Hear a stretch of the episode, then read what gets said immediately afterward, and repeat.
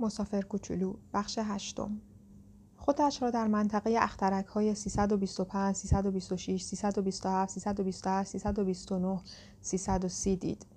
این بود که هم برای سرگرمی و هم برای چیز یاد گرفتن بنا کرد یکی یکی اخترها را سیاحت کردن. اخترک اول مسکن پادشاهی بود که با شنلی از مخمل ارغوانی و قاقم بر اورنگی بسیار ساده و در عین حال پرشکوه نشسته بود. و همین که چشمش به مسافر کوچولو افتاد داد زد. خب این هم یک رعیت. مسافر کوچولو از خودش پرسید او که تا حالا هیچ وقت منو ندیده. چجوری می‌تواند بشناسدم؟ دیگر اینش را نخوانده بود که دنیا برای پادشاه ها به نحو عجیبی ساده شده و تمام مردم فقط یک مش رعیت به حساب می آیند. پادشاه که می‌دید بالاخره شاه کسی شده و از این بابت کپکش خروس می‌خواند گفت بیا جلو بهتر ببینمت. مسافر کوچول با چشم پی جایی گشت که بنشیند. اما شنل قاقم حضرت پادشاهی تمام اخترک را گرفته بود. ناچار همانطور سرپا ماند و چون سخت خسته بود به دهن دره افتاد. شاه بهش گفت خمیازه کشیدن در حضرت سلطان از نزاکت به دور است. این کار را برایت قدغن می کنم.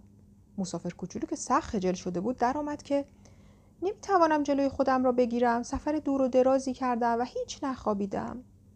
پادشاه گفت خب خب پس بهت امر می‌کنم خمیازه بکشی. سال هاست خمیازه کشیدن کسی را ندیدم برایم تازگی دارد.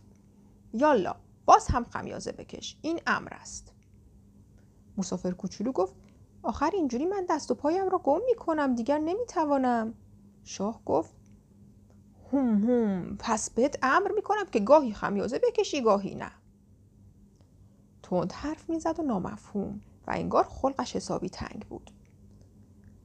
پادشاه فقط در بند این بود که مطیع فرمانش باشند. در مورد نافرمانی ها هم هیچ نرمشی از خودش نشان نمی‌داد. یک پادشاه تمام ایار بود. گیرم چون زیادی خوب بود اوامری که صادر می‌کرد اوامری بود منطقی. مثلا خیلی راحت درآمد که اگر من به یکی از سردارانم امر کنم تبدیل به یکی از این مرغهای دریایی بشود و یارو اطاعت نکند تقصیر اون نیست که تقصیر خودم است. مسافر کوچولو در نهایت ادب پرسید اجازه میفرمایید بنشینم؟ پادشاه که در نهایت شکوه و جلال چینی از چنل قاقمش را جمع می کرد گفت بهت امر می کنم بنشینی. منتها مسافر کوچولو مانده بود حیران. آخر اخترک کوچکتر از آن بود که تصورش را بشود کرد. واقعا این پادشاه به چی سلطنت می کرد؟ گفت قربان اف میفرمایید که ازتان سوال می‌کنم. پادشاه با عجله گفت بهت امر می‌کنم ازم سوال کنی. شما قربان به چی سلطنت میفرمایید؟ پادشاه خیلی ساده گفت به همه چی؟ به همه چی؟ پادشاه با حرکتی قاطع به اخترک خودش و اخترک های دیگر و باقی ستاره ها اشاره کرد. مسافر کوچولو پرسید یعنی به همه اینها؟ شاه جواب داد بله به همه اینها. آخر او فقط یک پادشاه معمولی نبود که یک پادشاه جهانی بود. آن وقت ستاره هم سر به فرمانتانند؟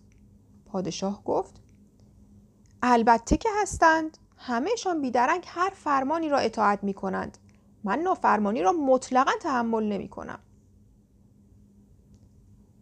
یک چنین قدرتی مسافر کوچولو را به شدت متعجب کرد اگر خودش چنین قدرتی می داشت بی اینکه حتی صندلیاش را یک سر تکان بدهد روزی چهل و چهار بار که هیچ روزی هفتاد بار و حتی صد بار و دویست بار غروب آفتاب را تماشا می کرد. و چون بفهمی نفهمی از یادآوری اخترکش که به امان خدا ول کرده بود قصه شد جرأتی به خودش داد که از پادشاه درخواست محبتی بکند دلم می‌خواست یک غروب آفتاب تماشا کنم. در حقم التفات بفرمایید امر کنید خورشید غروب کند. اگر من به یک سردار امر کنم مثل شبپره از این گل به آن گل بپرد یا قصه سوزناکی بنویسد یا به شکل مرغ دریایی درآید و او امریه را اجرا نکند کدام یکیمان مقصریم؟ من یا او؟ مسافر کوچولو نه گذاشت نه برداشت گفت شما. پادشاه گفت حرف ندارد. باید از هر کسی چیزی را توقع داشت که ازش ساخته باشد. قدرت باید پیش از هر چیز به عقل متکی باشد. اگر تو به ملتت فرمان بدهی که بروند خودشان را بیاندازند تو دریا انقلاب می‌کنند. من حق دارم توقع اطاعت داشته باشم چون اوامرم عاقلانه است. مسافر کوچولو که هیچ وقت چیزی را که پرسیده بود فراموش نمی کرد گفت غروب آفتاب من چی؟ تو هم به غروب آفتابت می‌رسی امریش را صادر می کنم منتها با شم حکمرانیم منتظرم زمینهش فراهم شود مسافر کوچولو پرسید کی فراهم می شود؟ پادشاه بعد از آن که تقویم کت و را نگاه کرد جواب داد هم هم حدود حدود غروب. حدود ساعت هفت و چل دقیقه. و آن وقت تو با چشمهای خودت می‌بینی که چطور فرمان من اجرا می شود مسافر کوچولو خمیازه کشید. از اینکه تماشای غروب آفتاب از کیسه اش رفته بود تأسف می‌خورد. از آن گذشته دلش هم کمی گرفته بود. این بود که پادشاه گفت من دیگر اینجا کاری ندارم می‌خواهم بروم. شاه که دلش برای داشتن یک رعیت قنج می‌زد گفت نرو نرو وزیرت می‌کنم. وزیر چی؟ وزیر وزیر دادگستری. آخر اینجا کسی نیست که محاکمه شود؟ پادشاه گفت معلوم نیست. من که هنوز گشتی دور قلم رو هم نزدم خیلی پیر شدم. برای کالسکه جا ندارم. پیاده روی هم خستم می کند مسافر کوچولو که خم شده بود تا نگاهی هم به آن طرف اخترک بیاندازد گفت به من نگاه کردم. آن طرف هم دیارالبشری نیست. پادشاه بهش جواب داد خب پس خودت را محاکمه کن. این کار مشکل تر هم هست. محاکمه کردن خود از محاکمه کردن دیگران خیلی مشکل تر است. اگر توانستی در مورد خودت قضاوت درستی بکنی معلوم می شود یک فرزانه تمام ایاری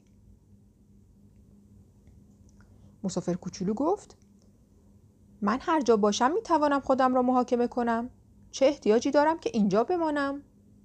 پادشاه گفت